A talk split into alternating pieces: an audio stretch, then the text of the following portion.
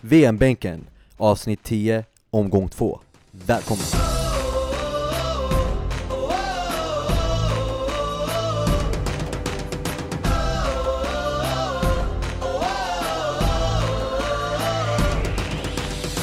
Give me freedom, give me fire.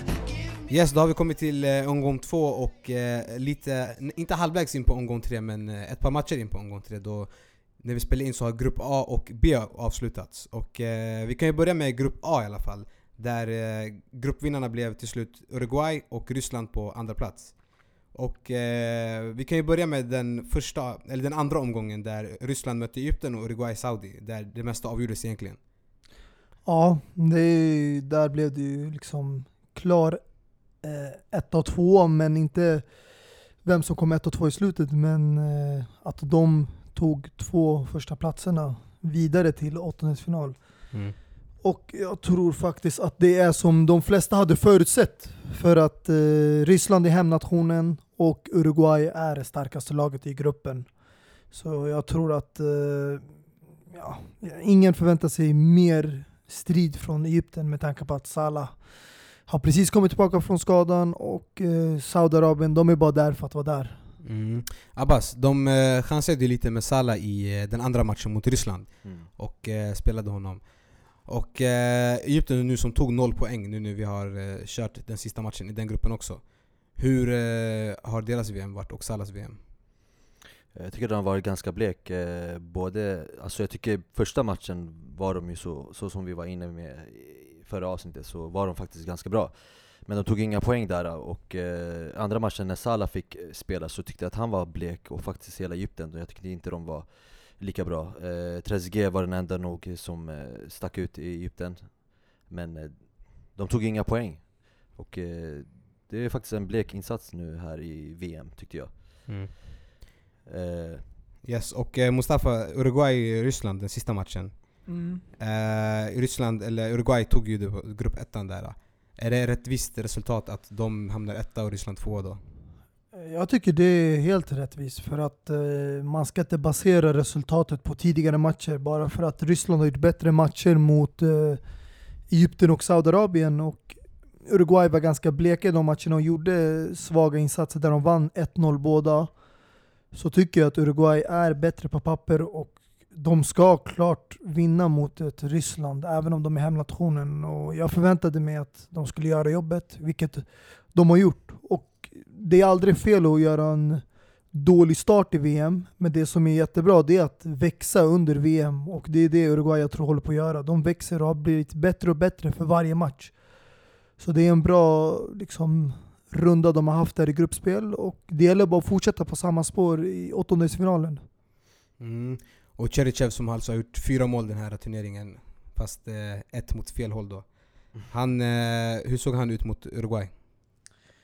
Ja, inte det jag tror eh, Rysslandsfansen förväntar sig. Eh, han var ju väldigt bra mot Egypten och Saudiarabien. Sen kan man ju argumentera att de inte har närheten lika bra försvar som eh, Uruguay som besitter en Diego Godin och sen har de också Jiménez va? Från Atletico Madrid. Så det är Mm. väldigt bra försvarare i högsta klass. Så jag tror att ja, Ryssland kommer sättas på mycket större prov i åttondelsfinalen och eh, de måste verkligen höja sin nivå om de ska kunna ha chansen att gå vidare från åttondel. För det kommer inte vara lätta motståndare som i gruppspelet. Och eh, på tal om åttondelsfinalerna så har vi ju eh, Grupp B där också matcherna är spikade efter att eh, vi spelar in när de också har spelats. Så att det blir ju pest eller kolera när man möter antingen Spanien eller Portugal. Och vi har ju Ryssland som då får Spanien och eh, Uruguay som får Portugal. Är det något lag man skulle föredra här eller är det bara kaos hur som helst? Abbas? Eh, bara kaos faktiskt. Jag kommer ju bara sitta och njuta av de här matcherna faktiskt. Eh, fina matcher. Och eh, det är ju... Jag tycker det är tråkigt för det är ändå bra lag som möter varandra och det är, de här lagen vill man, vill man ju... Man vill ju se dem komma långt i, i VM. Men eh, det blir väldigt intressant. Eh, Portugal mot Uruguay tycker jag främst ser väldigt intressant ut för Uruguay som eh, Mustafa nämnde innan, alltså de, de har ju, blir ju bättre nu faktiskt. Jag tyckte att de var väldigt bleka i början, men Alltså Ryssland, att vinna Ryssland, absolut det är ju bra Men jag vet inte om de, de kan göra det mot eh, Portugal också eh, Sen så är det väl Spanien och Ryssland va? Precis. Spanien-Ryssland, den blir också intressant att se Ryssland som är hemmanation och eh, som verkligen vill vinna för fansen Mot ett Spanien som är ja, storfavoriter till att vinna VM eh, Den blir också intressant att se Ja, Mustafa, det var ju mycket eh, snack om eh, olika händelser som hände mellan, eh, i de sista matcherna mellan eh, Iran och Portugal och Spanien och Marocko. Är det någonting du tar med dig därifrån? Ja, alltså vi har självklart nu fått eh, ännu mer bekräftelse på att den här nya teknologin var, ha, kommer ha en avgörande roll i VM och i andra mästerskap framöver. Eh, bara de här matcherna så var det en, en stor påverkan där det delades ut straff både till Portugal och Irans fördel under en och samma match. Eh, sen har du Spanien som fick ett eh, mål som blev bortdömt. Men det var ogiltigt, det skulle ha varit mål och han var inte offside. Så på ett sätt så var det ju bra.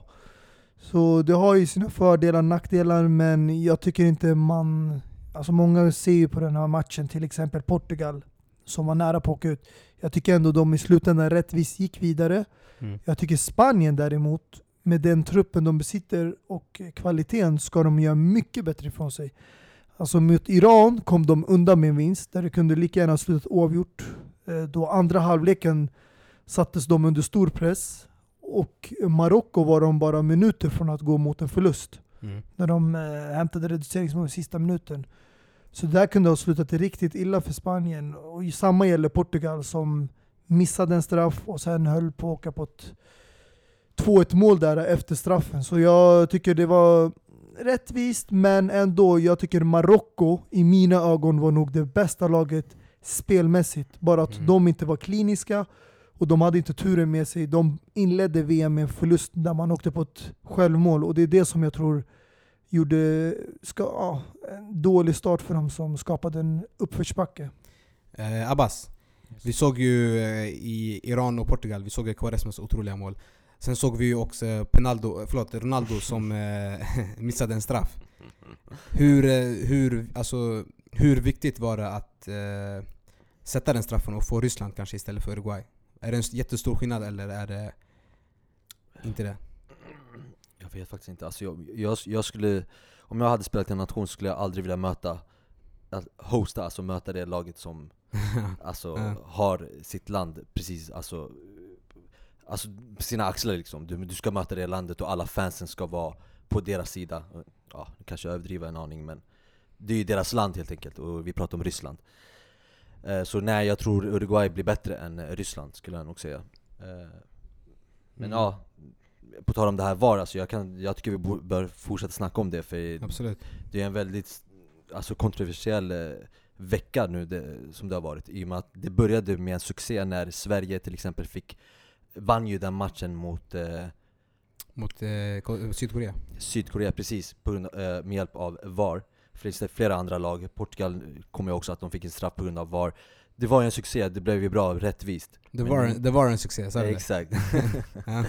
Nej men och nu så har det ju varit total flopp. Alltså Och jag förstår inte hur, fortfarande hur fan det kan ske för det här De här situationerna ska det ju lösas, alltså det ska ju lösas på grund av Alltså när du har den här teknologin Du har ju VAR för att såna här liksom eh, grejer inte ska uppstå, så Mm. varför sker det?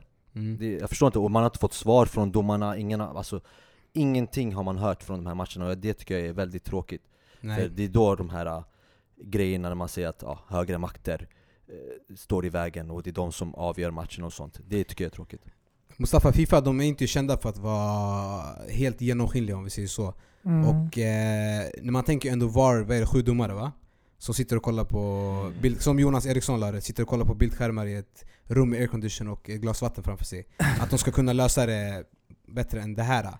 Är det, är det från Fifa att de har fått instruktioner att kanske alltid ge fördel till de större lagen för att man vill ha kvar dem i turneringen? Eller är det bara den mänskliga faktorn Mustafa? Jag tror det är bara att eh, makten ligger ju i slutändan hos domarna, men folk förstår inte att VAR används inte alltid. Utan det är bara när det är en situation som uppstår och domaren känner sig osäker. Och det är då han tar liksom makten i egna händer och avgör om han väljer att se repris eller inte. Som till exempel, låt oss ta en situation där eh, Marcus Berg blev fälld av Jerome Boateng i straffområdet. Mm. Och eh, i efterhand så såg vi i kameran att eh, han inte var på boll och eh, många, eller ja, de flesta anser att det där ska vara straff. Men när domaren ser den där live så kanske han, han känner sig liksom ja, glasklart att det där är ingen straff. Det var närkamp, lår mot lår. Mm. Även utan på boll, han känner som att det var en närkamp, en rättvis liksom, kamp och då väljer han inte att gå och kolla repris. Så han fortsätter, men det betyder inte att VAR är dåligt. Utan det är bara att domaren inte utnyttjar sin chans att ta en re- repris och kolla och kanske se Så- om han gjorde Så, något så, att, så att du tror att domaren fick eh, en varning om att det kanske inte var helt hundra, men valde att ignorera den som de får göra? Nej, utan han fick inte ens en varning. Okej? För att om han hade fått en varning från de som sitter där uppe, Ja. då hade han gått och kollat eller stoppat spelet och väntat på ett beslut från dem där de gör kanske om beslutet och Ja. säger att ah, du gjorde rätt eller du gjorde fel, ge dem straff. Men ja. de gav inte sån varning och han kände inte själv att han var osäker på sitt beslut, Mm. så han fortsatte spelet utan Men att vad, titta vad, repris. tror du, vad tror du det beror på att han inte fick en varning? Det är det jag menar. Att de kände att de, de där uppe i kameran Ja. höll med huvuddomaren. Okej. När man inte håller med, till exempel om huvuddomaren som nu, han höll inte med när linjedomaren dömde offside på Iago- Aspas. För han höll ju upp flaggan. Och då kände han, okej, och de där uppe sa också, lyssna, det här var en osäker situation. Och då får han ju direkt liksom kontakt eh, när de signalerar. Mm. Då kollar de repris, om de känner sig osäkra, då springer han ner och kollar repris. Och då ger han liksom målet eftersom han säger ah, det där var inte offside.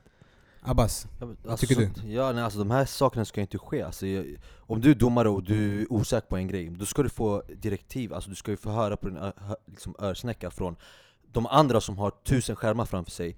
Och det är inte svårt att se, du, du nämnde den här Marcus Berg eh, som Jerome Boateng kapade, när han kapade honom. Det är ju spikstraff, eller? Är det någon som inte håller, håller med mig om den? Jag tycker Det är så. inte, jag tycker inte det är, alltså det är, jag skulle dömt straff, men jag tycker ändå det var inte så här en brytning. Det var alltså, han gick in lår mot lår.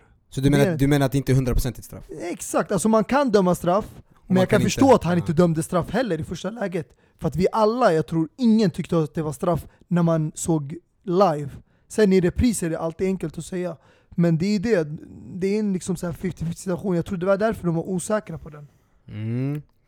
Vad säger du Som Abbas? sagt, nej, alltså, det var som när jag såg på en sån här instagram-bild, alltså när, eh, när det var en bild på att när alla domare som satt i det där tv-rummet typ satt och spelade Fortnite. Ja, det var så jag, jag känner faktiskt nu med den här senaste omgången, alltså, det har varit Ja. för många fel, och jag tycker det är tråkigt, det ska inte vara fel i ett VM Men tror du, man har VAR. tror du att det ändå finns en... Eh, alltså det finns ju såklart en ekonomisk vinning att ha, att ha kvar de stora lagen i turneringen. Mm. Tror du det finns ett intresse från Fifa att ha kvar de stora lagen och detta påverkar alltså deras beslut? De Men har ett, ett intresse, Fi- Fifa har ett intresse, absolut, och deras intresse är pengar. De, alltså jag, jag tror, absolut, det är för mycket fiffel i världen just nu och jag tror absolut att de blir mutade och tar pengar bakom disken där från eh, de här stor, eh, stora länderna. Absolut, Mm. det tror jag. Okay. Men jag tror, eh, alltså man kan inte säga sådär. Det är, jag kan visst säga så, det Därför är att så. kolla Argentina, har de fått fördelar med sig? Nej. Har de det är fått ett storlag, De, de har inte haft någonting, någonting emot sig heller. Nej men De alltså har varit de, rådåliga alltså. Ja men de har ju liksom mot Island, alltså de kunde ha fått små saker med sig men jag tror inte domarna dömer i fördel till storlagen. Kolla bara Iran.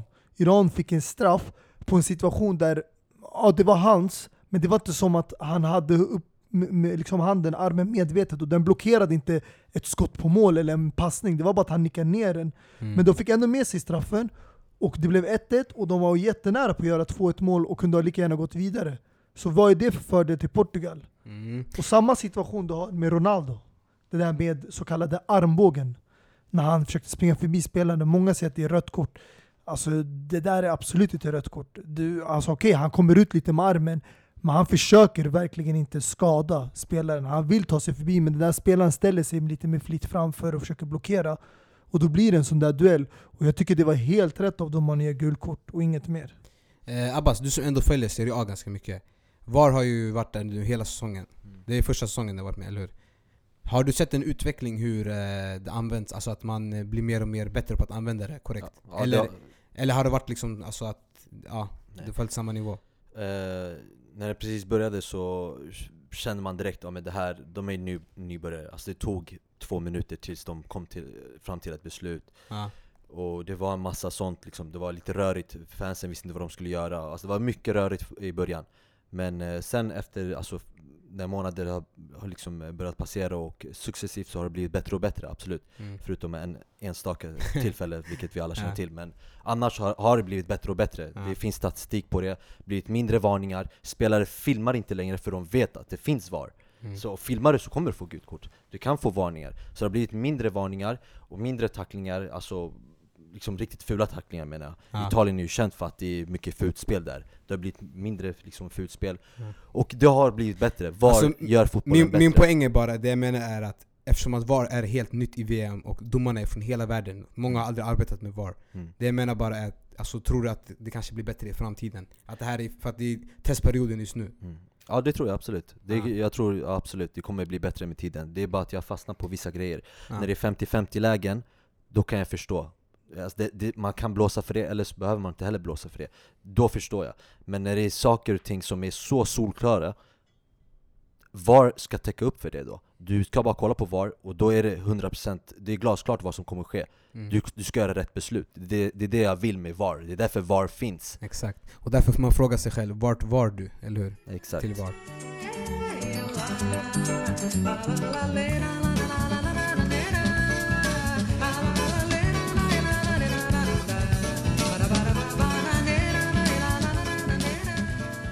Yes, om vi går vidare till eh, Grupp C och kollar på matcherna under omgång två där. Vi såg ju ett eh, Frankrike som tog hem en 1-0-seger mot Peru, Mustafa. Ja, trots att det var bara 1-0 så imponerade de till skillnad från matchen mot Australien där man inte fick se någon kreativitet från de offensiva spelarna där i Frankrike. Så de har ju verkligen eh, i alla fall höjt sig från den senaste matchen. Men man vill ju se mer mål. Så de måste bli mer produktiva och effektiva i den sista tredjedelen.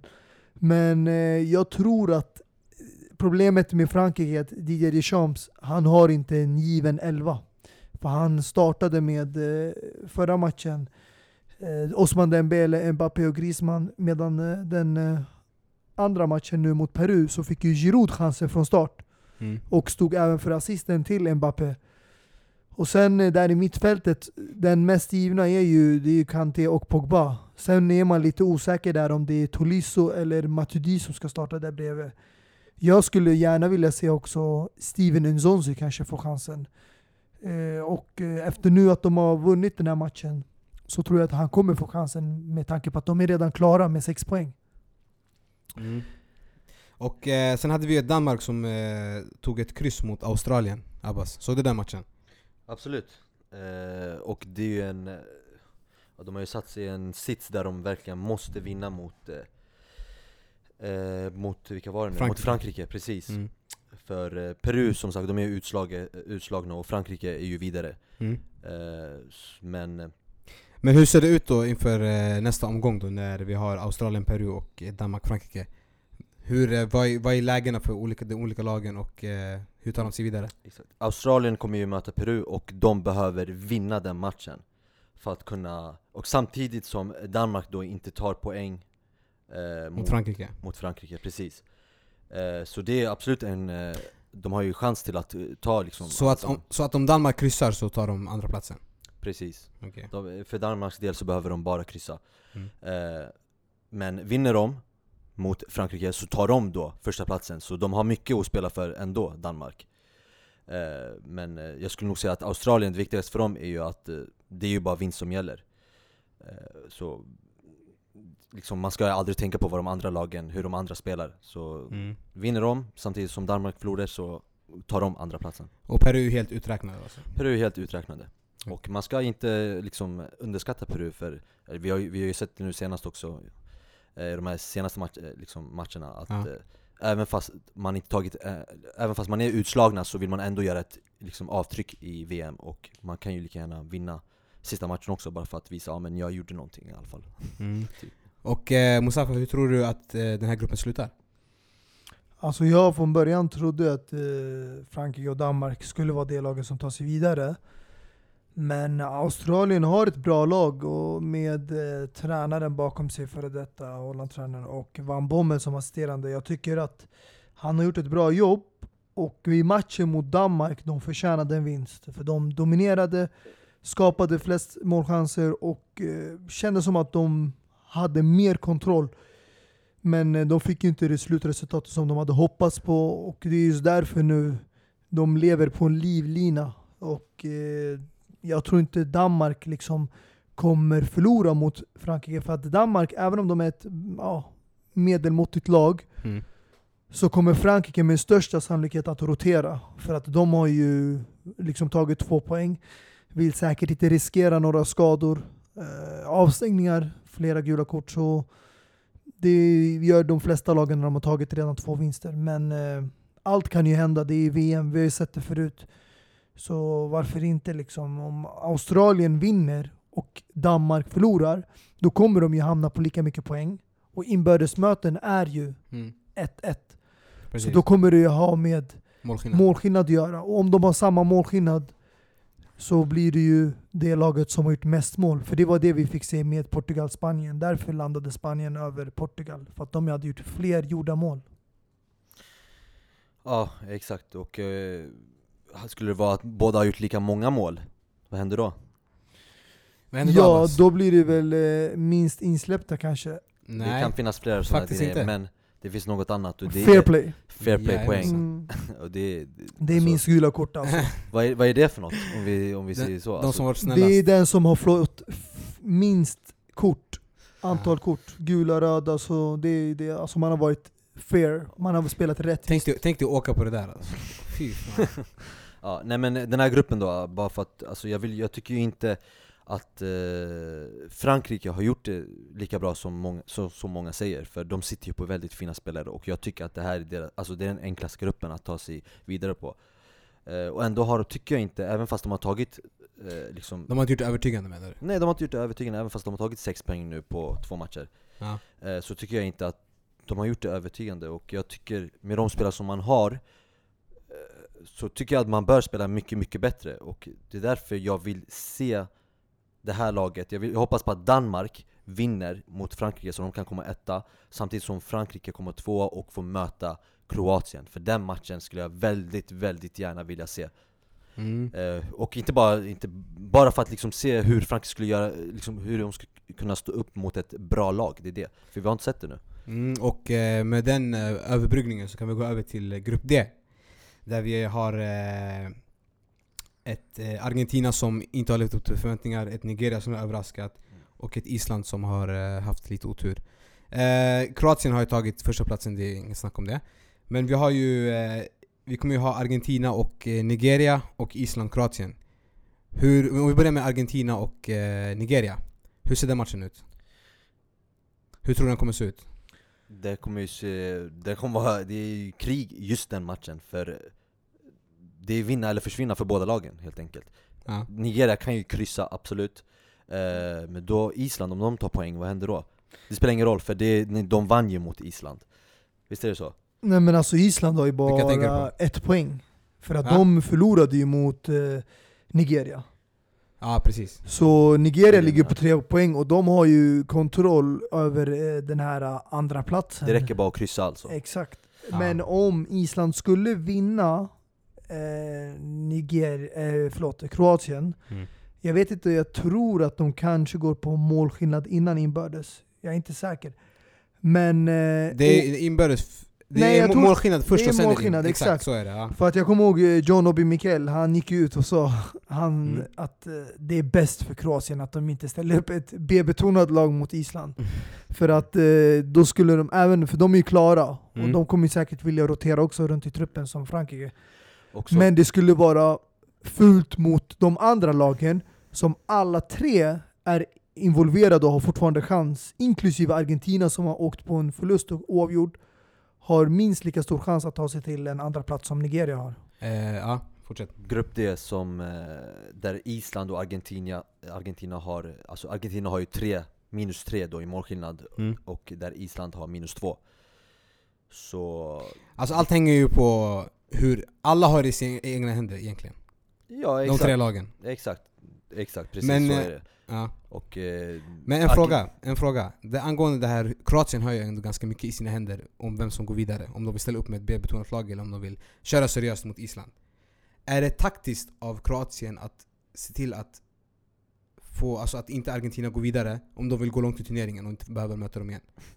Jag skulle säga tvärtom De borde göra det, för Argentina har ju visat sig vara skit i det här, eh, liksom, Ja. det här VMet Och så som jag sa också i första eh, predictionen vi hade den Mm. När ni trodde att Argentina och Kroatien skulle vara helt klara för, alltså det är ju inget snack om saken Så sa, jag ju emot och sa att Argentina skulle alltså, lika gärna kunna åka ur gruppen Mm. Och nu har ju Nigeria gjort, gett dem världens hopp Även fast de har varit riktigt dåliga eh, det här VMet Så de bör verkligen ta vara på chansen och det måste de göra för Helt ärligt, eh, förlorar man den här matchen också och inte tar sig vidare Man får verkligen gå den här walk of shame som i Game of Thrones du vet När man, alltså när man åker tillbaka till Argentina Ey, Om man ens jag, har åker inte, jag, har inte tillbaka. kollat, jag har inte kollat säsong 2, 3, 3, 4 där. Ta det lugnt nu alltså. Nej men Men, så eh, är det faktiskt Men Mustafa, Mm. om vi går tillbaka till eh, matchen där allting gick fel egentligen för Argentina mot eh, Kroatien, när de Mm. torskade 3-0.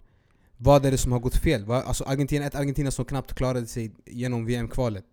Alltså jag tycker de gjorde en bra match i första halvlek. De spelade bra och de missade ett par farliga målchanser. Jag kommer ihåg en av spelarna missade ett helt öppet mål där man satte press på målvakten. Men det, allting började med misstaget. Alltså det är misstag från målvakten. Och du hamnar i ett underläge och du har redan åkt på liksom en dålig match från när du mötte Island. Där Messi missade straff och tog bara ett poäng. Och då hamnar de i en ännu jobbigare sits och det blir svårt att resa sig. Och Kroatien, det är inget lag du vill bjuda mål på. Ger du dem sån där chans och de tar vara på det, det är väldigt svårt att vända match för de har väldigt bra lag. Jag måste säga, jag tror Kroatien har det bästa mittfältet i det här VM-mästerskapet. Jag tror det är det som är nyckeln till deras eh, framgång. För att de har alltså, motorer i mittfältet i varje position. Och speciellt de viktigaste är ju Rakitic och Modric. Som är verkligen the heart in the midfield. Och de får verkligen det här spelet att fungera fram och tillbaka. Och det är det jag tycker är eh, ja, alltså någonting som man bör se, alltså se upp till. Alltså grejen är, Mm. andra lag må ha bättre anfallare. Eller försvarare. Men som man brukar säga, fotbollen vinns, i mitt, det är mittfältarna som vinner matchen åt lagen. Det är där att spelet kommer föras och styras. Och vi såg det klart och tydligt. Målen mot Argentina kom från Modric och Rakitic, bortsett från mitt, misstaget då där Rebic, en spelare som jag verkligen har öppnat ögonen för det här VM-mästerskapet och beundrar. Mm. När han gjorde väldigt fint när han ja, slog till på ett tillslag och tog vara på det där misstaget. Så Argentina får skylla sig själva. Du har inte råd med sådana här misstag. Du får inte en andra chans. Jag tycker det bara är tråkigt att du inte kan nämna lite andra mittfältare också faktiskt För jag tyckte de, bland annat Brozovic som gjorde en Du fantastisk menar, aha, insats Brozovic mot- som satt på bänken i första matchen? Nej jag snackar om Brozovic som eh, spelade andra matchen Grabbar, grabbar, grabbar. Låt, låt oss hålla det här till Nej nej nej, nej helt seriös alltså, Ja. jag bara pratar Alltså, Jag jag tycker du bör nämna, hans, hans liksom, argument var att ja, vi såg vem som gjorde målen Ja absolut, Modric gjorde ett fint mål och Rakitic petade in ett mål som, Mm. där liksom spelarna, mittfältarna Brozovic kapade bollen och passade den vidare till Kovacic och där Kovacic passade den till Men Rakitic. skillnaden är ju att Nej, nej alltså jag vill inte komma in i diskussionen, jag tycker bara du bör nämna de andra också vi bör ju nämna givna spelare. Inte spelare som vi aldrig vet, som kan gå in och ut från startelvan. Vi har ämne i spelare som har varit givna, både i kvalet och i gruppspelet. Som du vet, de här, deras platser är säkrade. Det finns ingen som kan peta dem. Okej, ja, då vi, vi Mm. säger väl så helt enkelt Ja grabbar, i alla fall om vi lämnar eh, Kroatien lite bakom oss och kollar lite på Argentina och eh, San Pauli som eh, har fått mycket, mycket kritik nu, speciellt efter den här senaste matchen. Och det går ju rykten om att alltså, spelarna liksom har gjort revolt mot honom och sagt vi kommer ta ut laget och du får vara med på bänken om du vill eller inte, det spelar ingen roll för oss. Men vi lyssnar inte på det längre. Tror ni att det här är något positivt eller negativt för Argentina? Det är positivt, tycker jag. För jag tycker han är rådålig i och med hans uttagningar. Vi behöver inte gå in så mycket i det, men hans uttagningar har varit riktigt dåliga. Och sen bara i matchen där också tyckte jag han gjorde fel. För han startade med fel spelare. Eh, och när något dåligt händer, när han förlorar en match, så byter han nästan en hel startelva i den andra matchen. Typ bara sådär. Och det tycker jag är jättedåligt också. Det är ingen tränare för mig. Alltså han står där och springer runt och är helt galen och tar av sig kavajen för att stå där och flasha sina tatueringar och man tror han är gangster och, och hela den här eh, biten och ändå kan inte han göra något åt saken, förstår du? Jag tyckte bara synd om honom, jag tyckte det var pinsamt hans, hur han agerade just den matchen och helt rätt, han eh, åker ut, tycker jag Ja, så jag tror eh, Argentinas största problem det är att de saknar det Kroatien har och det är mittfältsmotor eller en mittfältare som kompletterar Messi. Som till exempel Iniesta gör i Barcelona. Och när jag kollade träningsmatcherna i Argentina så spelade de riktigt bra. Och jag tror en spelare som blev skadad innan det här VM-mästerskapet hade varit väldigt bra i det här Argentina-spelet och det var synd att han blev skadad och det är Manuel Lanzini. Om han hade varit med, jag tror han hade fått chansen att hoppa in eller göra ett avtryck och jag tror han hade gjort det mycket bättre. För att som man säger, man kan inte spela med Dybala och Messi. Det går att spela dem, men det är liknande speltyper. De har haft problem tidigare med att spela Agüero och Higuain tillsammans, Mm. två anfallare. Och bara nu i andra matchen, av något skäl, vilket jag inte vet varför, så satte han Di Maria också ut på bänken. Så då man börjar fundera, vad är det han försöker få fram? Men alla de här speltyperna, det är antingen eh, dribblers, som Di Maria, Dybala, Messi, som spelar på kanten och så, och, eller så har du anfallare, targets som Higuain och Agüero. Men du har ingen den här eh, lite längre bak mittfältaren, eh, som en nummer 10 eller nummer 8 som kan bygga upp spelet. Messi var tvungen att falla ner hela tiden långt på banan och det blir ett större ansvar för honom. Ja, jag, jag kan ju hålla med dig att de saknar något på mittfältet för de spelade Mascherano och eh, vem fan det var andra spelaren som var precis bredvid honom Och man satte en Banega på bänken, vilket, som, vilket alltså man behöver ju honom och vill ha ett rullande spel Eh, Men jag tycker det är väldigt konstigt att man nämner mittfältet som ett problem När hela världen vet vad problemet är Och det är? Jag behöver inte se det, alltså de, Argentina har haft problem med det sedan 2010 Alltså, de har inte haft någon anfallare som har kunnat göra mål. Och det är det enda Argentina har liksom varit dåliga med, deras målskytte det inte, räcker inte det med att vi fick precis veta att Agüero gjorde sitt första mål i VM nu senast och inte kunde sätta in ett andra mål nu i den andra matchen En Higuain som sitter på bänken hoppar in och ser ut som en riktig köttbulle som inte kan göra någonting på plan Men hur många VM-mästerskap har han spelat ens? Vem då? Agüero. Han har bara spelat två. Han har bara spelat två Och var han en ens, var han ens start i 2014? Han var inte så startspelare. Nej, det spelar ingen roll Det Det spelar ingen roll spelar stor roll. Om han gör sitt första VM-mål och han inte ens är en startspelare. Och eh, i förra VM-mästerskapet spelade han knappt. Och eh, hur, kom, hur långt kom Argentina? De kom till finalen, där inte ens, jag vet inte ens, eh, gjorde någon anfallare ett mål. Kanske Higuain gjorde ett mål. Mm. Men ingen anfall har varit bra, det har Så ingenting med anfallet att göra. Det har med hela deras spel, uppbyggnaden av spelet. Nej, De det, kan inte borra sig igenom, de kan inte skära igenom lagen. De, de fastnar alltid i tredjedelen och backar hem och rullar tillbaka. det är för att de inte har någon anfallare som de kan passa till. Higuain kan inte ta emot bollar. Eh, Agüero kan inte ta emot bollar. Han kan inte eh, hu- hugga på bollar. Ingen kan hugga på bollar, de behöver ett mål. Då behöver man hugga, ha någon spelare som hugger där. Det är väldigt komiskt av oss att sitta och prata om att Argentina Deras fel är i mittfältet. Jag tror, alltså det är, jag garvar bara åt det här. Det är så uppenbart att det är anfallet. Och oavsett vad, vad ni än säger Alltså Icardi ska bara vara där och de behöver göra mål, därför ska Icardi vara där. Higu Som sagt, jag nämnde ju precis, Agüero spelar ingen roll om han, du ser att han har varit med i två mästerskap. Higu, eh, Higuains likas, likadant där om han har varit tre mästerskap. Låt det vara hans första mästerskap, han, kan, han har inte gjort någonting. Men vem Både ska servera honom bollarna? Agüero, ingen serverade honom bollar. Han fick två det chanser. det var massa bollar in i straffområdet som, inte, som, som spelarna bara nickade eh, bort Nummer två, så var det flera som inte kanske vågade lägga in inlägg. Varför då? Jo, för du, man litar, förlitar sig inte på Higuain eller vet du, Agüero. Men har du en annan spelare som, jag ska behöva inte prata om hans meriter, för hans meriter talar ju för sig själv. Låt oss bara säga skyt, skyttevinnaren, alltså han har precis vunnit skytteligan och enligt hela världen eh, så ska han vara med där. Mm. då, då skulle sånt här inte hända, det skulle inte ske Det är jag alltså helt övertygad om Alltså jag håller ju med dig till viss del när man ser att det är bara Messi som har gjort mål liksom två år tillbaka nästan. Mm.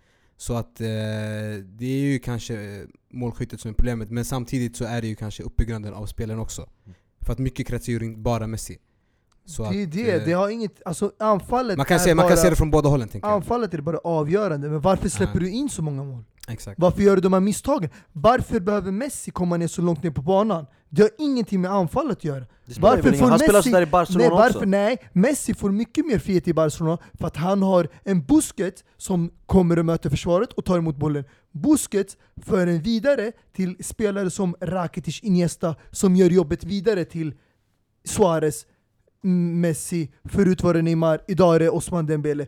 Det är det där det finns spelet. Här har du ingen. Här har du Mascherano som kommer, tar emot bollen och står precis bredvid försvaret och han kan inte dribbla förbi en spelare. Han kan inte liksom lägga de här bollarna som Iniesta eller Busquets lägger. Nej, utan han kör en enkel pass rak till Messi som är på egen planhalva eller på mittplanen i mittcirkeln och ska börja Ja. ta för, förbi sig tre, fyra spelare. Jag, jag, låt- jag, håller, ja, jag, ska bara, jag håller inte med Ja. där, för jag tycker Argentina däremot, jag tycker de pa- passar mycket boll Jag tycker de passar mycket boll, det är inte så att de bara skjuter bort bollar i onödan Jag tycker de passar jättemycket boll Ja. eh, Och de har har ju alltså, spelare som kan passa boll som sagt Vi nämnde Banega och vi nämnde Lucas Biglia som eh, också spelade första matchen Mm. Och de har, sitter på fina spelare Uppenbarligen så är det någonting fel i Argentina då de spelar på det här sättet och de ska med världens bästa spelare kunna göra bättre ifrån sig än det här. Det kan vi alla vara överens om. Men om vi går vidare nu och bara snackar om hur vi tror den här gruppen slutar. Kroatien är självklara vinnare i gruppen. Vem tar andra platsen tror ni? Jag tror det blir eh, Nigeria, eller som jag hade hoppats på och gissat faktiskt på. Jag trodde Island skulle kunna skrälla som de gjorde i EM-mästerskapet. Nu Mm. åkte de ju på en förlust mot Nigeria, vilket var inte chockerande men inte heller förväntat. Jag förväntade mig att de skulle, skulle vara mycket mer jämnare match, eh, och det var det i första halvlek. Men eh, Nigeria bara ja, körde över Island där i andra halvlek. Mm, Yes. Så de klarar inte av den där snabbheten med Ahmed Musa. Så du tror det blir Kroatien-Nigeria alltså? Alltså jag tror att det lutar sig dit, men eh, jag skulle inte räkna bort Island heller. För att de där kan slå till när som helst. Och om de möter ett ja, lite sämre Kroatien, Ja. som är mer avslappnade, så kan allt hända. Och, vem, och du tror Argentina alltså har minst chans i gruppen eller? Jag räknar bort dem, för att de Intressant. har inte självförtroendet, de har inte eh, auran att göra det som krävs. Abbas, hur tror du den slutar?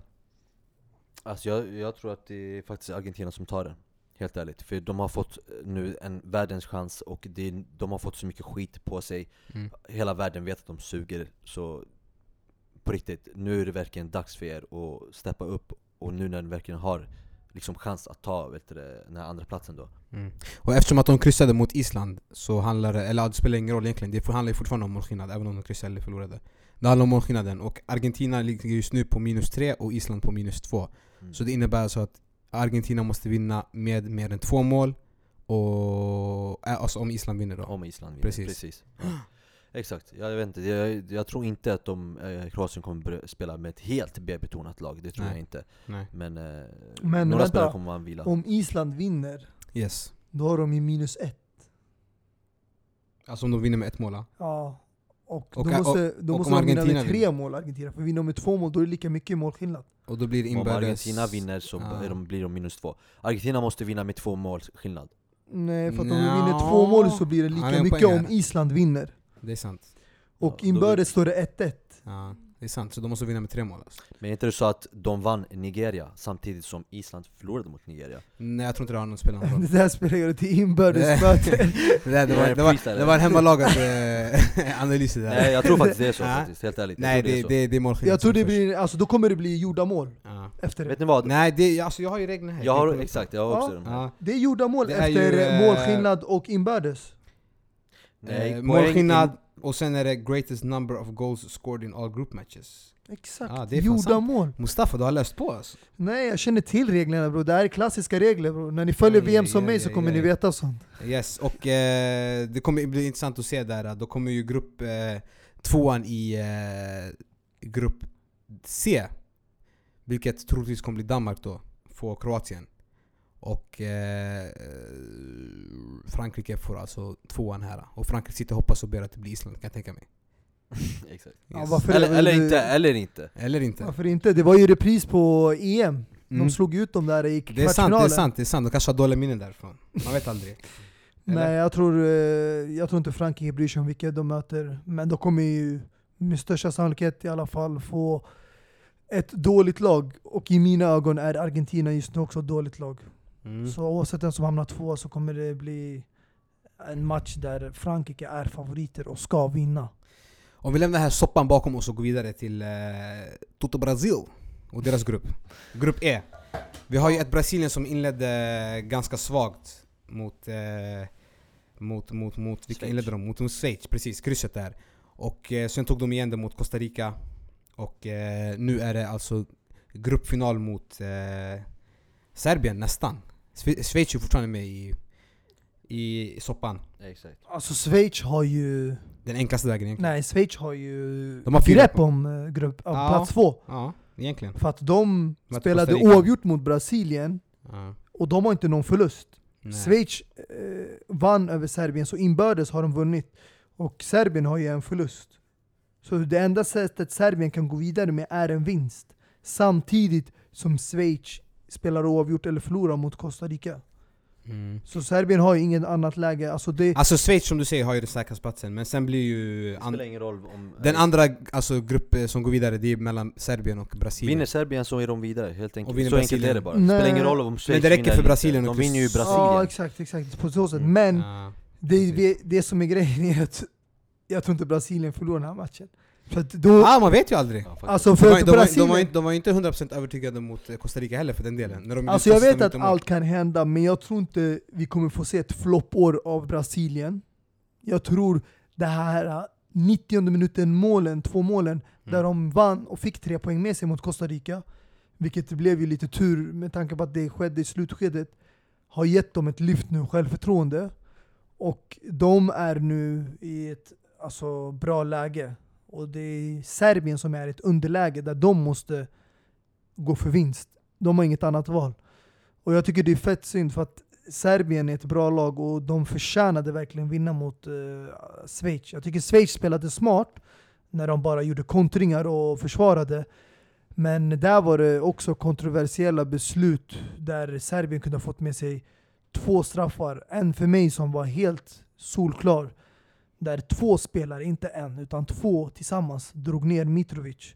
Mm. Och eh, ingenting gjordes. Och, ja, det slutade med att de fick ett baklängesmål i slutet och åkte på en förlust. Och det är värsta mardrömmen för hela Serbien. För nu måste de vinna mot det bästa laget i gruppen. Abbas, vad gör jag med händerna just nu? Mm. Du vet inte vad den heter eller? Ja, Det är Fågeln, heter den? eh, när- the bird, eh, Örnen! Albanien, vad händer örnen, grabbar? exakt. Örnen, är ni seriösa eller? Ja, jag tänkte bara, jag hade den på tungan faktiskt. Ja, Chaka och eh, Shakiri, Shaqiri. som eh, hade mycket känslosamma stunder där i matchen mot Serbien och det är mycket politik bakom det. Men eh, Schweiz som är på en sjätte plats just nu på Fifa-rankningen, de har ju eh, störst chans om vi säger gå vidare härifrån. Tror ni de kniper första platsen i gruppen eller tror ni att Brasilien eller Serbien tar den? Eller har Serbien ens chans att ta den? Jo det har de. Mm, om, om, Om Costa Rica vinner. Ja, exakt, Eller om om- Costa Rica ja. vinner Schweiz. Men eh, jag vet faktiskt inte, det är, det är upp till bevis helt enkelt. Jag, För jag, tänker, för jag tänker att eh, till nästa grupp som vi kommer komma till där vi har Sverige och eh, Tyskland och Mexiko och några andra lag där. Vi, eh, det blir intressant liksom vem som blir ett och vem som blir två här. Mm. För det är ju stor skillnad att möta Brasilien eller möta typ Schweiz.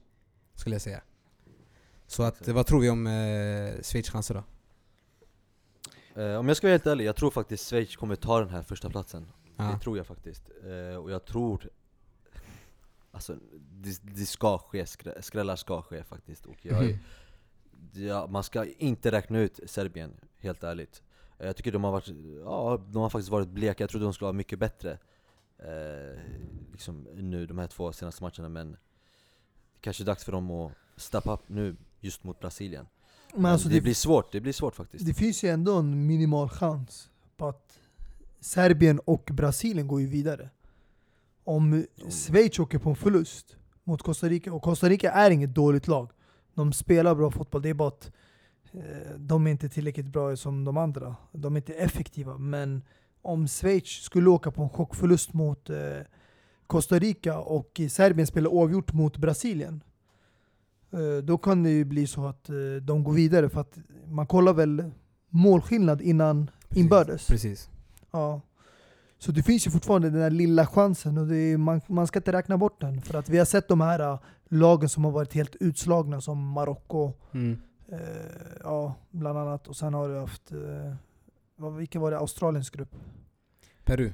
Ja de här, de brukar Danmark. göra bra ifrån sig i slutet. Ja alltså grejen är, Även om det, de man, ska aldrig räkna, Saudiarabien vann Ja. Egypten. man ska aldrig räkna bort ett lag, det håller jag med dig om. Men eh, ja, att, att Schweiz tappar mot Costa Rica, jag vet, det känns Men det ganska det långsökt. jag, jag tror att den här matchbilden kommer se helt annorlunda ut för att när Schweiz mötte Brasilien och Serbien Ja. hade de lågt försvarsspel och de gjorde, körde mest på kontringar. Jag tror inte de kommer ha samma eh, attityd när de går ut och möter Costa Rica på planen, utan de kommer vara mer hungriga, kanske mer villiga och eh, offra sig. Abbas, eh, nu när Chaka och Shakiri inte blev avstängda utan de bara fick eh, böter. Hur viktigt är det här för ett Schweiz som möjligtvis går vidare från gruppen nu? Ja, det, är, ju- det är självklart viktigt, vi såg ju den här matchen alltså. Det var ju de som gjorde målet, och, alltså målen, och de är ju de bästa spelarna i Schweiz helt enkelt. Och de behövs i det laget om de ska eh, ta sig vidare och möta, vad är det, Mexiko eller eh, Tyskland? Eller Sverige? Eller, Sverige. Sydkorea? Eller, ja nej, Jo. Sydkorea är helt ute. Nej, de är inte ute. de är visst Men vi kommer till dem, vi kommer till dem. Men eh, om vi säger så här, hur tror vi den här gruppen slutar då? Den här gruppen slutar som så att Jag ska lägga mina predictions, jag tror det kommer bli 1-1 eller 2-2 Brasilien, Serbien och jag tror det kommer bli 2-0 Costa Rica, Schweiz, det tror jag Mm. Och eh, vad blir det då? Jo det blir ju Schweiz som vinner gruppen Mm. Samtidigt som Brasilien kommer tvåa Mm. Vilket kan vara bra för eh, Sverige om Sverige tar sig Om vi bryggar över härifrån då till eh, grupp F. mm. Och eh, innan vi går in på de kommande matcherna, vi kan kolla på hur det såg ut innan. Om vi kollar på, vi börjar med, eh, vi kan börja med Sydkorea, Mexiko då. Innan vi går in på den stora matchen för oss. Ett eh, Sydkorea som gjorde ett väldigt viktigt mål ur svenska ögon. I slutet där. Ett, eh, vad sa du? Ett viktigt mål ur svenska ögon i slutet där. Ja, du tänker på målskillnaden och så? Precis. Ja, självklart eh, kommer det vara avgörande för Sverige för att som vi vet själva, Sverige är inte ett eh, målproduktivt lag. De eh, vinner inte med stora siffror direkt. Så nu räcker det med en 1-0 vinst mot Mexiko, för då har de samma målskillnad och vinner på inbördesmöten. Men eh, fortfarande, att de ens ska behöva göra det, det känns lite ont i hjärtat. För att de spelade så bra mot Tyskland fram tills kändes röda kortet. Och det var där, alltså det, det ska vara egentligen tvärtom. När dina motståndare får rött kort, det är då du ska ta Mustafa, Över- Mustafa, Mustafa. Låt oss, fastna, låt oss göra klart Sydkorea och Mexiko innan vi hoppar in i Sverige. Men Mexiko vann och det är inget mer att Det är prata ingenting om. mer att säga eller? Nej, Abbas, alltså, vad säger du om Javier Sydkorea... Hernandez som eh, gjorde sitt 50 mål i landslaget? Underskattad anfallare. Otroligt, vad är det? Ja exakt, han är ju uppe i flera mål nu också i Fem- VM tror jag Ah, okay, ja. Vad är det, fem mål kanske? Nej, ja, så många har han väl gjort. Jag tror han är uppe i fem mål tror jag, men ja, Ja. någon, någonstans, där Men det, Ja. alltså, om du frågar mig så är Mexiko VMs bästa lag hittills, sett till deras spel Okej, Jag tycker intressant. de är bättre än Kroatien. Sett till spelet, absolut, det tycker jag De spelar mycket finare än alla andra lag Och Kroatien kommer nummer två där Mexiko spelar väldigt fin fotboll, mycket one Mm. touch, mycket Mm. Alltså det är mycket samba i det laget egentligen, alltså, det är väldigt fint spel Och från ingenstans bara puff, så kör man en kontring och man gör mål Det kan ske sådana där, de, de har sitt sätt liksom. Ja, det finns ju en anledning varför de ligger etta i gruppen, det gör det. Alltså jag ska säga så här, de hade riktigt tur mot Tyskland. För att eh, Tyskland missade lägen. Men mot Sydkorea, där var det verkligen de som förde matchen. Men jag tror inte det kommer vara likadant mot Sverige. För att eh, Sverige, jag vet att de är i ett läge där de måste vinna, men jag tror ändå Mexiko kommer, kommer våga gå och attackera. De kommer inte bara sitta och ligga tillbaka och kontra. Även om det är det smartaste att göra, för att du har grepp om ja, första and och andra plats. Jag tror ändå de kommer vilja visa att dominans, vi ska vinna den här gruppen. Men jag vet vad Yasser tänker på. Han tror, när han sa tidigare, alla har chans att gå vidare. Om Sydkorea vinner Tyskland Exakt. och Sverige förlorar mot Mexiko, då kan Sydkorea gå vidare. Precis. Men jag tror inte deras målskillnad tillåter det. Alltså de har ju minus två i målskillnad just nu, Sydkorea, så att eh, om de bara flippar en match där... Ja, och det ska bli mot de Ja. före detta VM-mästarna. Varför inte? Större mirakel har skett förut. Leicester har vunnit ligan. Eh, ja, Ja, men där är VM gubben. Nainggolan har signats för Inter, jag menar alltså, sto stora grejer kan hända. Ta det lugnt. Ta det sen. Du Nej. Ta det lugnt, det är VM nu. Nej vi kan men eh, som sagt, jag, aj, aj, aj. jag kan lova att jag bjuder alla på middag om eh, Sydkorea vinner Tyskland. Och där har vi spelat in det, så det är klart. Men om vi går vidare till eh, Sverige och eh, Tyskland. Där vi hade mycket som hände faktiskt, mycket, mycket, mycket. Vi hade straffsituationer, vi hade röda kort, vi hade mål på båda hållen och vi hade eh, lite tråkigt efterspel med Jimmy Durmaz. Men om vi börjar med eh, matchen då. Hur såg den ut? Alltså det såg eh, riktigt bra ut. Alltså första minuterna var ju lite eh, darriga för Sverige. Ja. Tyskland hade riktiga farliga chanser och man gjorde rensning på mållinjen och så. Men sen efter det började Sverige bygga upp sitt momentum och de kom in i matchen och de skapade farliga målchanser. Jag, jag, faktiskt, jag måste säga, även om Sverige hade så lite boll, jag tycker de gjorde riktigt bra ifrån sig när de väl hade bollinnehavet. Mm. Alltså de spelade bra, de rullade boll, det var inte bara rensningar. Och de var bra på att skapa omställning och kontringar med Emil Forsberg, Marcus Berg och jag gillade löpningarna, man fick se djupledslöpningarna från Ola Toivonen och Marcus Berg. Det var bara synd att de bara gjorde ett mål. Det var en fantastiskt fin räddning från eh, Neuer där på Marcus Berg nick också. Så det kunde ha varit redan 2-0 vid halvlek. Mm. Och nu blev det ju så att Kroos eh, gjorde det där otroliga frisparksmålet på slutet och eh, de tog vinsten tyvärr. Jag skulle inte kalla det otroligt, jag tycker faktiskt att... eh, Tycker du var tabbe eller? Jag tycker faktiskt att tabbe, för en, alltså målvaktens... Han tar ju ett steg till höger, sen tar, går han till Jo, vänster. men grejen är att den, alltså, bollen täcktes ju av muren och när han ser den liksom sista sekunden, då är det för sent. Jo men va- varför ska du ta ett steg till höger Ja. innan han skjuter, alltså, skjuter bollen? Ja. Men det är okej om du lutar dig, men du tar ju ett liksom helt steg, sen springer du tillbaka. Mm. Du, du, du ger ju han möjligheten att skjuta dig helt enkelt alltså. Men la han för lite personer i muren också undrar jag? Alltså, Alltså nej, egentligen från en sån situation där det är en ganska svår vinkel, jag tycker det är helt rätt att ställa två man. Mm. Men jag tycker felet var hans positionering. För om du ställer två spelare vid första stolpen, då ska du ha största fokuset på den bortre stolpen. Men han stod centrerat i mitten. Och han, det känns som att han redan var inställd på att ah, men, han kommer lägga ett inlägg, ett hårt inlägg som någon kommer skarva. Och det var därför han ställde sig i mitten och då tog han ett steg framåt för han ska vara beredd på att boxa ut bollen. Och då la han den hårt och högt. Och då nådde han inte den och jag tycker det var där felet. Många klagar på att muren inte var ute och täckte snabbt för att man passade och gjorde en frisparksvariant. Mm. Men jag ser största felet hos målvakten och eh, han hade ju fått väldigt mycket beröm för att han har hållit nollan i fem matcher. Ja, Olsen som hamnade i veckans slag faktiskt, eller omgångens slag. Ja. Men jag tycker inte man ska ta ifrån honom det han har... Då är min fråga, vem hade, en bättre, vem hade en bättre match? Olsen eller eh, Neuer? Alltså, Neuer hade inte så mycket att göra i målet. Det var en eller två räddningar, bortsett från eh, målet. Men jag skulle inte ge honom beröm för det där när jag tycker Sverige skulle Det var ha en straff. otrolig räddning han gjorde på, vem var det Abbas? Neuer? Det var på det eh? Marcus Bergs Berg. nick. Berg. Mm. Ja precis, just det, den där, den var ju sjuk. Men jag tycker inte det, till exempel det där med straffsituationen när han tog den. Ja. Om man trodde att Marcus Berg försökte chippa, eh, det där skulle jag inte ge honom beröm för, för där ska det vara straff. Men jag tycker Olsen hade mycket mer att göra. Det var en, ett läge där bollen styrdes Mm. och han räddade, och sen var det andra läget när Muller kom på returen. Och de, han räddade ut den till honom. Så han gjorde ändå bra ifrån sig, men du måste hålla dig hela matchen. Och det var det som förstörde för Sverige. Mm. Och jag tycker till alla svenska fans där ute som skyller på Durmas, det är bara pinsamt, det är en skandal. Man kan inte lägga hela ansvaret på en spelare. Det är hela Sverige, hela laget som bär ansvaret. Inte bara lägga ansvaret på en spelare, utan alltså, du kan kritisera en spelare men när man börjar gå efter du vet, ursprung och, och liksom ta ifrån hans, alltså att han ens behöver gå ut och säga att jag är svensk och jag spelar för Sverige. Det är bara Alltså där det- är skandal i sig. Vet du vad roligt är? Det är att om du ändå ska säga sådär, Ja. då kan ni lika gärna kritisera Jannes beslut. Hans byten. Alltså jag tycker till exempel Ola Toivonen var bra. Mm. Och ha en spelare i luftrummet som tar emot bollen mycket. Jag tycker Marcus Berg blev väldigt eh, blek i slutet av matchen och han var väldigt svag. Okej, bortsett från att han, eh, ja kan man säga, gjorde så att Boateng fick ett rött kort. Men jag tycker Gudetti borde kommit in tidigare. Istället för Berg. Och man har haft Toivonen på planen som kompletterar honom, en stor spelare. Jag tycker hans byten var lite konstiga och ja, det kunde ha varit bättre från Jannes sida också.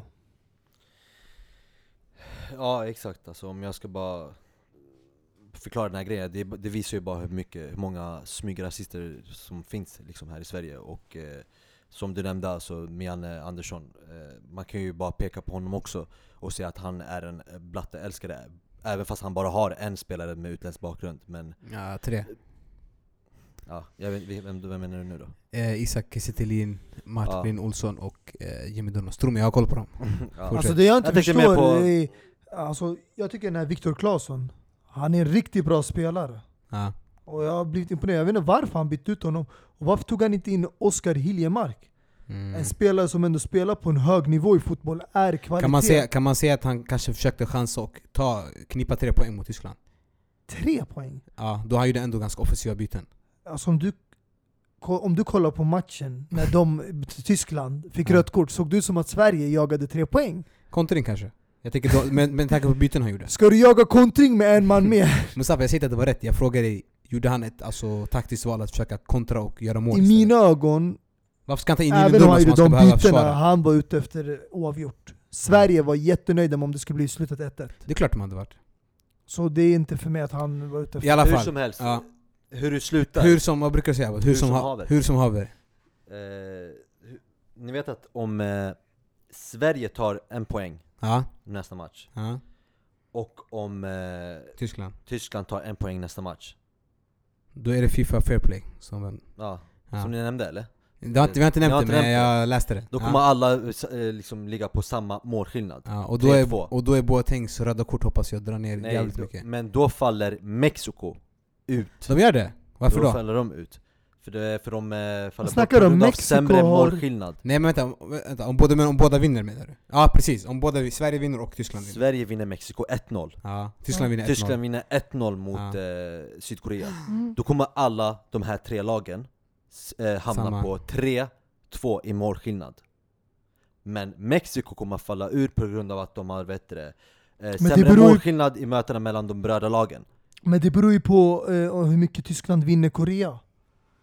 För att man går ju Jag, först jag på... sa ju 1-0 bara, jag sa ju 1-0 Ja men om, om bro. Jag sa ju om de slår 1-0 Om, om. Det, är- Om, om. det är teori det här, men Alltså nu. Tyskland efter Ja, det vi- är, du, Ja, det- ni, jag förväntar er jag- jag 20-0 säger inte att av. Tyskland mot Sydkorea vi snackar, om, Alltså, vi i- snackar om ett Jag Tyskland ger som bara ett torskade scenario om det Ja, skulle jag kunna håller med dig, det kan hända Blir det vet aldrig. 1-0 tysk, mot Ja. eh, Tyskland, Sydkorea och 1-0 Ja. Sverige mot Mexiko Då blir det tre- 3-2 och då åker Mexiko ut Ja. Och då kommer det bli fair play, den här Ja. grejen, och- eller eh, exakt, fair play och sen lottning Ja.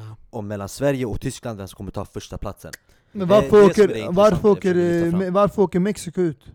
För de har sämre mål, eh, målskillnad, eh, alltså då, mot de här, vad var det nu igen? Sämre Korea. Om, om alla vinner 1-0, då har alla lika mycket målskillnad, och alla lika mycket poäng, och alla har samma inbördesmöten. Tyskland var Sverige, Sverige var Mexiko, Mexiko var Tyskland. Så det så kommer det avgöras de, på... de faller på grund av att eh, de har sämre målskillnad i mötena mellan de berörda lagen Det var det som jag sa till er också om den där grejen, som ni bara nej det är sämre inte det målskillnad.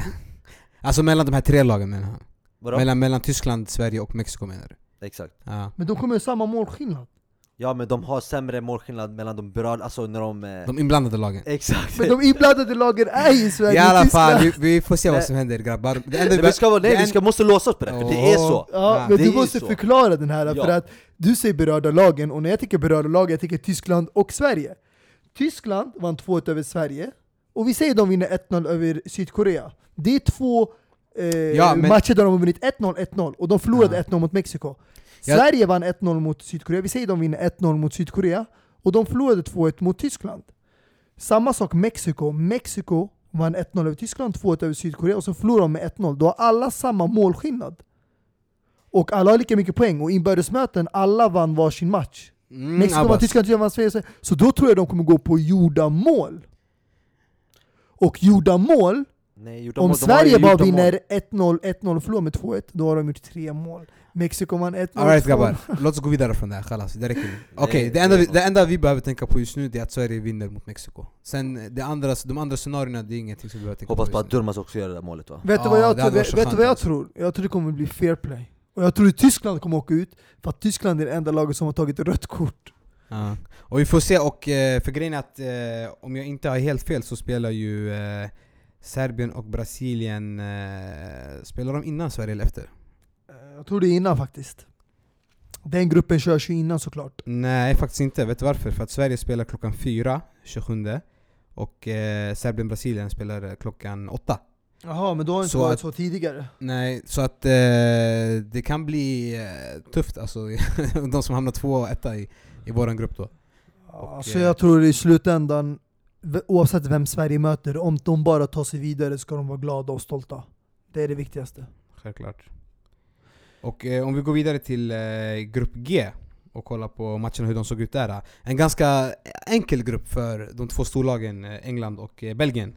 Där de har tagit, eh, ja, ganska enkla poäng. Eller vad säger du Mustafa? Ganska enkelt att säga så i efterhand. Men eh, ja, jag tycker, om du kollar första matchen, Tunisien var inte så dåliga mot England. De var ju nära på att ta ett poäng. Så att sen de förlorar sådär stort mot eh, typ Belgien, det är annan, alltså det är liksom annan femma. Belgien är ett annat typ av lag. Men sen å andra sidan, du kollar England och de kör över Panama med större siffror än vad Belgien gjorde. Så det, man blir lite osäker där. Vad, är det så att Mm. de inte båda hade kommit upp till den nivån i första matchen? Eh, Så jag ska inte ljuga. Ja, Jag tror alla förväntar sig att Belgien och England ska gå vidare. Men jag ser jättefram emot den här matchen där Belgien och England möter varandra. Även om den är, inte spelar så stor roll. De är båda klara. Det är det som är Mm. tråkigt, jag hoppades på att de skulle mötas innan, för nu spelar det ingen roll och även va, alltså, vinner England så kan man inte säga att England är bättre än Belgien och, Men det spelar ju ändå roll. ju, ja, För att vem som kommer etta eller tvåa. exakt. Ja exakt För då kommer du ve- veta vem de får möta i 8-0. För nu, vilka är det som de möter? Alltså, vilken grupp är det? Den andra? De möter grupp eh, H. Och det är en jävligt bra grupp. Det är ju de här Colombia, Japan och Senegal och grabbarna, eller hur? Precis. Det är en svår Och då, det är ingen grupp du vill leka med. Vi kommer till dem, men om vi kollar på Englands prestation. England som ofta är, inte är ett turneringslag. Som alltid får, eh, får i sig, känns det som. Men eh, Harry Kane som eh, spelar sitt första mästerskap tror jag med England, eller hur? Men i alla fall gjort sina första mästerskapsmål, det vet jag. Han har gjort fem mål den här turneringen och alla har varit på flow, känns det som. Och han leder väl topp Alltså såg du, hans, såg du hans sista mål mot Panama? Mm. Den bokstavligen studsade på hans häl Det var lite som den första matchen mot Tunisien va? Ja. Eller exakt, när han gjorde två mål mot Tunisien, Precis. var det så? Precis. Eh, Det var också, de bara Alltså grejen att... Alltså de kom till, bollen, Ja. bollarna kom till honom Om vi, tar, om, om, vi tar bort, om vi tar bort straffarna, alltså... Jag vet inte, Harry Kane, alltså, är han bara så jävla bra på att han vet vart han ska vara? Är det det det handlar om? Ja, jag, jag tror han är en sån typ av spelare, och det här är en kvalitet Alltså må, många kan snacka skit och säga att han, han gör inte så mycket annars. Mm. Men att han bara står där och är på rätt plats hela tiden, det där är en kvalitet. Det är det som Agüero, som Higuain, som såna här typer av spelare inte har. De kanske har lite grejer utanför planen, men de vet ju inte hur man gör mål. Men där, Har- Harry Kane däremot, eh, och som jag nämnde innan, Icardi, samma sak där. De har ju den här, det här i sig, att de vet vart de ska vara Vart bollen ska komma till dem Och det är en kvalitet, faktiskt, även om målen inte blir lika eh, så fina som Men alltså Som jag många tycker andra tror. det går inte att jämföra med de där lagen. Alltså England har byggt en bra bas. Mm. Alltså förut pratade man alltid om varför kan inte de här leva upp till förväntningarna? Lampard, Drogba, Scholes, eh, Ferdinand, de här stjärnorna. Men nu är det inget lag där du säger att det är stjärnor. När, du, när jag säger till dig Dele Ali, du, säger inte, till- du tänker inte som Lampard och Gerrard, eller hur? Nej. När jag säger till dig Lingard, du tänker inte på det där sättet, på den nivån. Alltså det är det. Nu de har byggt ett lag där det är inte så stora profiler, men det är ändå ett lag som de här spelarna är bra, och inte bara i landslag, men de gör det också riktigt bra i klubblag. Och de uppskattas mer i landslaget av den här tränaren, Gary Southgate. Och jag tycker att han har skapat en bra grund, och byggt vidare på det. Och han är också känd för att han tränade tidigare U21. Mm. Så han känner igen många av de här spelarna från eh, U21-landslaget. Är det, är det, alltså Southgate, är han, eh, kan man säga att han nästan har fått fram en gyllene generation här med England? För jag tänker alla de här spelarna, de flesta av dem är jätteunga. Jag skulle inte kalla gyllene än, för de har inte uppnått något riktigt stort. Men han har någonting på gång. Mm. Och jag tror även om de åker ut i det här mästerskapet, vi säger kvartsfinal, semifinal, även om de inte vinner. Jag tror ändå England vill behålla honom under en längre period för att de vet att han får ut det bästa av spelarna och han lyckas skapa en bra lagkemi som England har haft problem med mm, ja, flera generationer tillbaka. Så jag tycker det här är någonting som bör uppmärksammas och jag ser fram emot att se de här unga generationen och spela. Det är fan intressant. Mm. Jag tycker att spelarna är faktiskt överskattade och jag tycker England också är överskattade även fast de har gjort det Ja, vi kan ju säga att de har gjort det bra. Alltså de vann ju med turligt mot Tunisien och sen mot Panama, alltså det, det är inget wow, för det ska de ju också göra. Mm. Så, och jag tycker spelarna, jag, så, jag såg i ma liksom matcherna, jag tycker Jesse Lingard var Alltså det, det är inte ett lag, de spelar inte som ett lag kände jag, det kändes som att han ville sticka ut mer än de andra. Sterling, absolut sådär, han ville bara visa vad han går för. Uh, Harry Kane är som han är själv Och ändå liksom. de lyckas vinna 6-1. Ja, mot Panama. Förlåt för de som Belgien vann inte Panama. Ett 6-1, de vann 3-1. Mm. jag, jag säger inte att Belgien heller är ett lag, de har också spelare som bara showar. Men du kan inte sitta och säga så, det här är ändå lag Du, som du har sa att det tagit sig var till ett VM. lag, du sa att de är ett lag. För mig är det långt ifrån ett lag De, de, de, som jag men nämnde hur kommer det sig att Uruguay bara vann eh, Saudiarabien 1-0? Saudiarabien! Jag sätter dem i samma kategori som Panama. Ja, vi nämnde ju det i förra avsnittet att jag tyckte att de underpresterade och att hela laget var bajs Men du tycker Sen- inte att liksom då England har överpresterat, eller presterat skitbra? Nej, det, nej, de har inte presterat någonting, de har inte underpresterat eller överpresterat Det här är England, så här är de De har spelare som är så här. Sterling som vill visa vad han går för Jesse Lingard som vill Mm. visa vad han går Du för känner alltså att det För inte mig är, du är känner, de överskattade och de är inte, br- det Ja. är inga tillräckligt bra Så du känner inte att det är ett lag som kan gå hela vägen alltså? Nej absolut inte, det tror jag absolut inte Alltså jag håller inte med, för att han sitter och säger att de spelar för sig själva. Lingard försöker Nej, sticka men- ut, Sterling spelar och gör sin grej. Alltså jag kan inte tänka mig att ett lag som vinner med 6-1, att den där lagkemin, de, där det är individuella spelare som spelar för sig själva och folk vill sticka ut. Hur lyckades du göra sex mål i en match? Även om det här är ett dåligt lag, det här är ingen liga, det här är inget bottenlag, det här är VM. De här har tagit sig hela vägen till VM. Vilka då? Panama? Ja. Som sagt, vi, tog, kommer, vi, vi snackade Det om spelar ingen roll hur de det tog där, sig till, hur de tog till sig. VM De kämpade igenom sig och de gjorde det riktigt bra.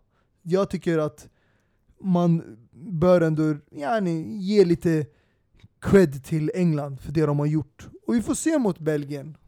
De Yes. kommer ge dem en match, även om jag tror Belgien vinner så tror jag det kommer bli en jämn. Så Mm. bara, bara för att vi kan, vi kan ju nämna bara snabbt hur, hur det ligger till där Belgien och England har 8-2 i målskillnad eh, och, eh, om la, och om lagen kryssar så kommer det bli det här eh, fair play och eh, lottning Det är Mm. bara det Och Precis. just nu så har eh, England eh, minus två, alltså två gula kort Och Belgien har tre gula kort Så just nu är ju England gruppsegrare om man kryssar mot, alltså om man kryssar i mötet mot Belgien Mm. och där inga kort liksom Exakt. visas Och eh, med det så kan vi gå över till nästa grupp. För att grejen är att det kanske inte spelar så stor roll vem som blir ett eller två. Man kanske vill bli två i den gruppen eftersom att Japan just nu ligger etta i... Eh, eller ja, Senegal och Japan ligger ju på samma poäng nu. Men Japan har ju Polen i sista matchen medan Senegal har Colombia i sista matchen.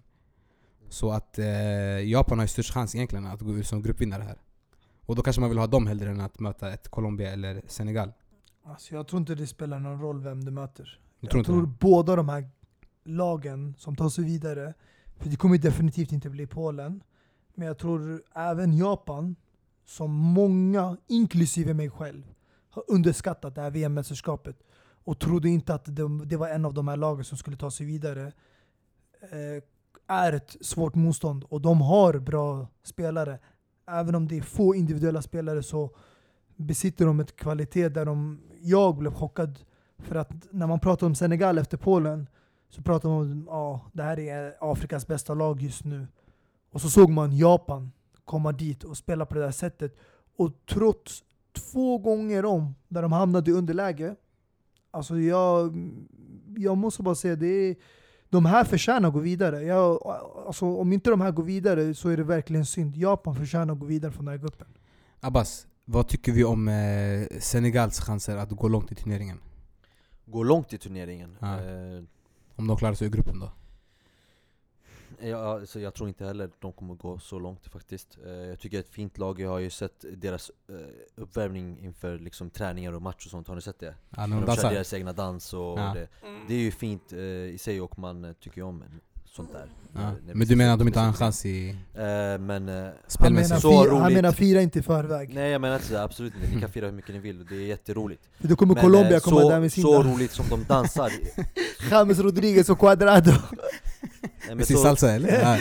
så, så roligt som de dansar på träningar och inför match och sånt där Ja. Så ro- roligt tror jag inte de kommer ha hela vägen till final Det tror jag Ah. absolut inte Men eh, de möter ju också sen Colombia och, ja exakt som ni Ah, nämnde, det är en vinnare, vinnare för sina match. Precis, Ja, för båda lagen På båda lagen. Eh, och, samma, och jag, är inte, jag är inte helt övertygad om Japan, alltså spelet och absolut, allt det där är ju bra Men de möter Polen som, samma sak där alltså, det är, Alla lag i varje grupp är nästan i samma sits, det finns alltid ett, ett lag som är, redan Mm. har åkt ut Mm. Men jag vill ändå göra det där avtrycket och visa, men shit, Mm. vi kom inte hit i onödan Mustafa, Men för tror- Polen är det helt Ja. kört. Mustafa, Ja exakt, För därför, Senegal de vill ju Japan- göra ett precis. avtryck, Dock, tror men, jag men vem, vem vill torska ändå? Gå ut utan poäng? Alltså. Jag, först, alltså jag förstår att alla lag vill ge ett avtryck, Ja. men jag lovar, alltså jag såg ingen energi, inget liv i Polen det här mästerskapet. Och jag tycker de förtjänar att åka ut med foten först, huvudet först, vad är det? Jag tänker foten för att det är fotboll liksom. Men alltså Polen, om de hamnar på noll poäng, ja. det är Det är välförtjänt. det jag tänkte fråga, är, är Polen den största alltså, floppen i den här turneringen? Just nu i mina ögon, det är den största floppen. Även om de tar poäng? Sista matchen? Även om de tar ett poäng, spelar oavgjort, vad är det för mening? Alltså de har ju redan åkt ut. Det finns inget syfte, de har inget syfte kvar i det här mästerskapet. Mm. Och eh, jag tror, för Japan, de har stor motivation. För jag tror de har redan mött de bästa lagen i gruppen. Det kan man säga nu i efterhand. Så jag tror att det avgörande matchen kommer vara mellan Colombia och Senegal. eh, Senegal. För jag tror Japan kommer ta minst oavgjort mot Polen. Mm. Och det gör att Colombia har inget val än att vinna mot Senegal. Och den där matchen, även om många tror att ah, Senegal har ju övertaget och favoriter, jag tror vi alla fick se Colombias sanna färger mot Polen. När de hade 11 man plan fick de verkligen spela sitt spel. Och James Rodriguez, som är tillbaka nu, Och blev man of the match. och var från start, vi såg vad han gjorde. Alltså det, Mm. När han på planen så blir Colombia ett helt annat lag. Mm. Han börjar bli en landslagsspelare alltså, för han gör ju riktigt bra i landslaget och mindre bra i klubblaget Ja. Men det var ju klubblag, det var ju landslaget de upptäckte han, så att det är inte så förvånande egentligen. Ah, alltså han hade ju fina stunder där i Porto och i Jo, Monaco. men han blev, han blev ju störst i, eh, vad var det, V- EM eller VM? Vad fan var det? Det var VM Det var VM. det, det är klart det inte var EM. Stupid.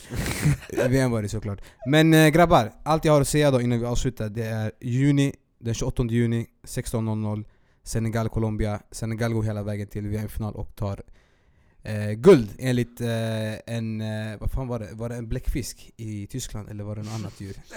Ja, Eller en björn- Björn eller vad fan, det var något sånt där i alla fall. Nej det var en uh, bläckfisk. Det var en bläckfisk. Det var ja. det som Så att predictade VM. eh, den brukar ha rätt och eh, vi hoppas att den har rätt den här gången också. och det var allt för oss och vi är tillbaka med omgång tre ifrån eh, Portugal kanske, eller? Kanske det? Avbytarbänken ute på tour. Avbytarbänken on tour, eller VM-bänken on tour blir det. On the beach, Precis. Albufeira. Så vi möter upp Dini i Portugal och eh, kör ett avsnitt därifrån förhoppningsvis. Absolut. Och eh, annars så får ni ha en trevlig sommar. Nej jag bara. Vi hörs senare i alla fall. Peace! Give me freedom, give me fire, give me reason, take me higher. See the champions, take the field now. Unify us, make us feel the streets, our heads are lifting as we lose our inhibition. Celebration, it surrounds us. Every nation, all around us, singing forever young. Singing songs underneath the sun. Let's rejoice in the beautiful game. And together at the end of the day, we all say, when I get older, I will be stronger.